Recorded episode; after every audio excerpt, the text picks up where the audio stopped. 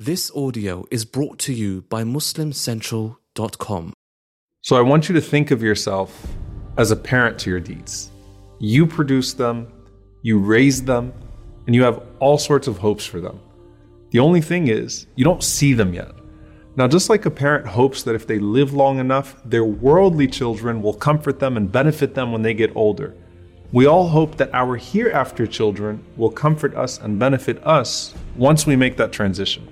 The question is how many deeds have you produced? How many deeds have you raised? And what's it going to be like to meet them for the very first time?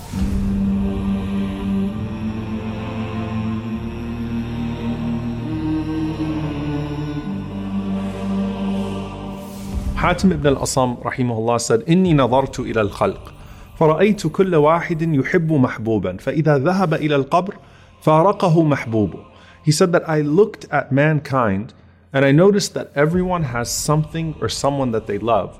But then once they die, that beloved person or thing leaves them. So I decided to learn to love my good deeds so that when I enter into my grave, they get to come with me. The Prophet ﷺ said, Yatba'ul mayyita thalatha. The deceased is followed to his or her grave by three things Ahluhu, wa maluhu, wa. His family, his wealth, and his deeds. فيرجع أهله وماله ويبقى عمله So his family and his wealth turn back from the grave and they go home. And his only companion that remains with him in his new home from now on is his collection of deeds. And we know that Allah subhanahu wa ta'ala says about the day of judgment what? يَوْمَ لَا يَنْفَعُ مَالٌ وَلَا بَنُونَ The day that wealth and children are no longer of any benefit. From this point onwards, deeds are going to be your comfort and they're going to be your currency. And the Prophet ﷺ once asked the companions, Do you know what Allah meant when He said, وَمَنْ أَعْرَضَ عَنْ ذِكْرِي فَإِنَّ لَهُ مَعِيشَةً ضَنْكَ That those who turn away from my remembrance will have a constricted life وَنَحْشُرُهُ يَوْمَ الْقِيَامَةِ أَعْمَى and will be raised up on the day of judgment blind. Now, that constricted life is certainly across all realms. But here the Prophet ﷺ said, when they go to their grave, يُسَلَّطُ عَلَيْهِ تِسْعَةٌ وَتِسْعُونَ تِنِّينَ Allah places 99 dragons over that person. And the Prophet ﷺ went on to describe that every one of those dragons is like 70 serpents with seven heads stinging him and maiming him until the day of judgment. May Allah subhanahu wa ta'ala protect us. It's at this point that your hereafter children are going to come to your aid for the very first time. And this is before the angels even come. The Prophet ﷺ said that when the believer is placed into their grave and they hear the final footsteps of their family leaving, the punishment comes. And as the punishment comes from above, your prayer stands up. And it puts its hand up and says, Ma qibali madkhal. You will not pass through me. So the prayer guards your head. And then the punishment comes to you from your right side. And the Prophet said, Your siyam, your fasting rises and stands guard and says, Ma madkhal. You will not pass through me. And then to his left, his zakah stands and says, Ma madkhal. You will not pass through me. And then at his feet, his sadaqah and sila, his goodness towards his family and then his community, his voluntary charity, his truthfulness, his honesty, all of those things stand guard at the bottom and say, Ma qibali madkhal, you will not pass through me. And then it's said to him, sit up. And he sits up.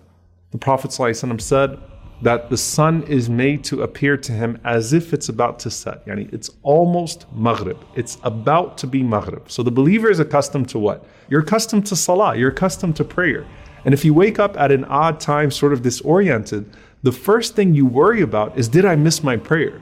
So this person says, let me pray. And the angels say, you'll get to that, but first you have to answer our questions. Man Rabbuk? Who is your Lord? Ma dinuk? What is your religion? Man nabiyuk? Who is your prophet? Now, the only way you're going to be able to answer who your Lord is is if you used to worship Him. And the only way you're going to be able to answer what your religion is is if you actually used to practice it. And the only way you're going to be able to answer who your prophet is, sallallahu alaihi wasallam, is if you used to actually follow him. And if you answer right, a voice cries out from the heavens and says, Sadaqa abdi. My slave has spoken the truth. And subhanAllah, in one hadith, the Prophet ﷺ said that those two angels that were first frightening, they say to you after you answer the questions correctly, كنا نعلم أنك تقول هذا. You know, we knew you were going to say that. We knew you were going to answer these questions right.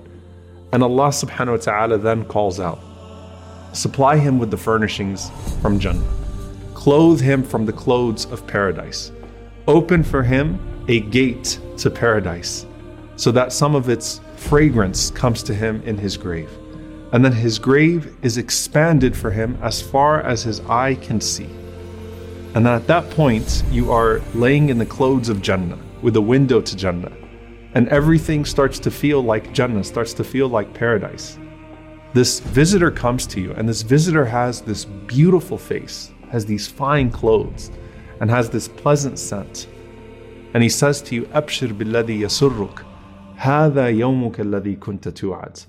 Glad tidings of that which will bring you happiness. This is your day which you were promised. And so the deceased says, Man ant, who are you? فوجهك الوجه يجيء بالخير.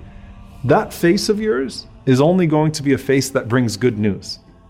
And that person responds to you and says, أنا عملك الصالح. I am your good deeds. Now, subhanAllah, imagine what your good deeds look like all in one person. The beauty of that, bi'idhnillahi ta'ala, if you actually used to act upon that guidance from Allah. What does your Quran, your prayer, your fasting, your charity all look like in the form of one person saying to you, I am your good deeds and I'm here to give you good news? First, your good deeds guarded you from your punishment, right? First, they stood guard all around you. And now, here they are bringing you good news. And from here on out, they're personified and they're going to be your greatest source of benefit and they're going to be your greatest source of good company.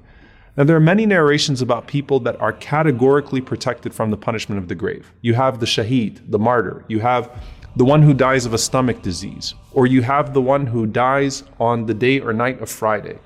And then you have all of these narrations about those who are specifically punished in the grave due to their sins. And so you want to avoid those sins, obviously, such as the slanderer, or the one who is neglectful with their tahara, with their purification, or the adulterer, or the one who deals with riba, with usury and interest. In any case, everything you experience now is part of the lead up to the last day. And the Prophet ﷺ said, when a person dies, he's shown his eventual place morning and evening. And so, if he's amongst the inhabitants of paradise, he has this window to his place in paradise. And he's constantly told, This is where you're headed to, this is where you're going. And if he's amongst the people of the fire, may Allah protect us, he's shown his place in the fire and is told, This is where you're going. And no matter what his situation is, he's shown one more place.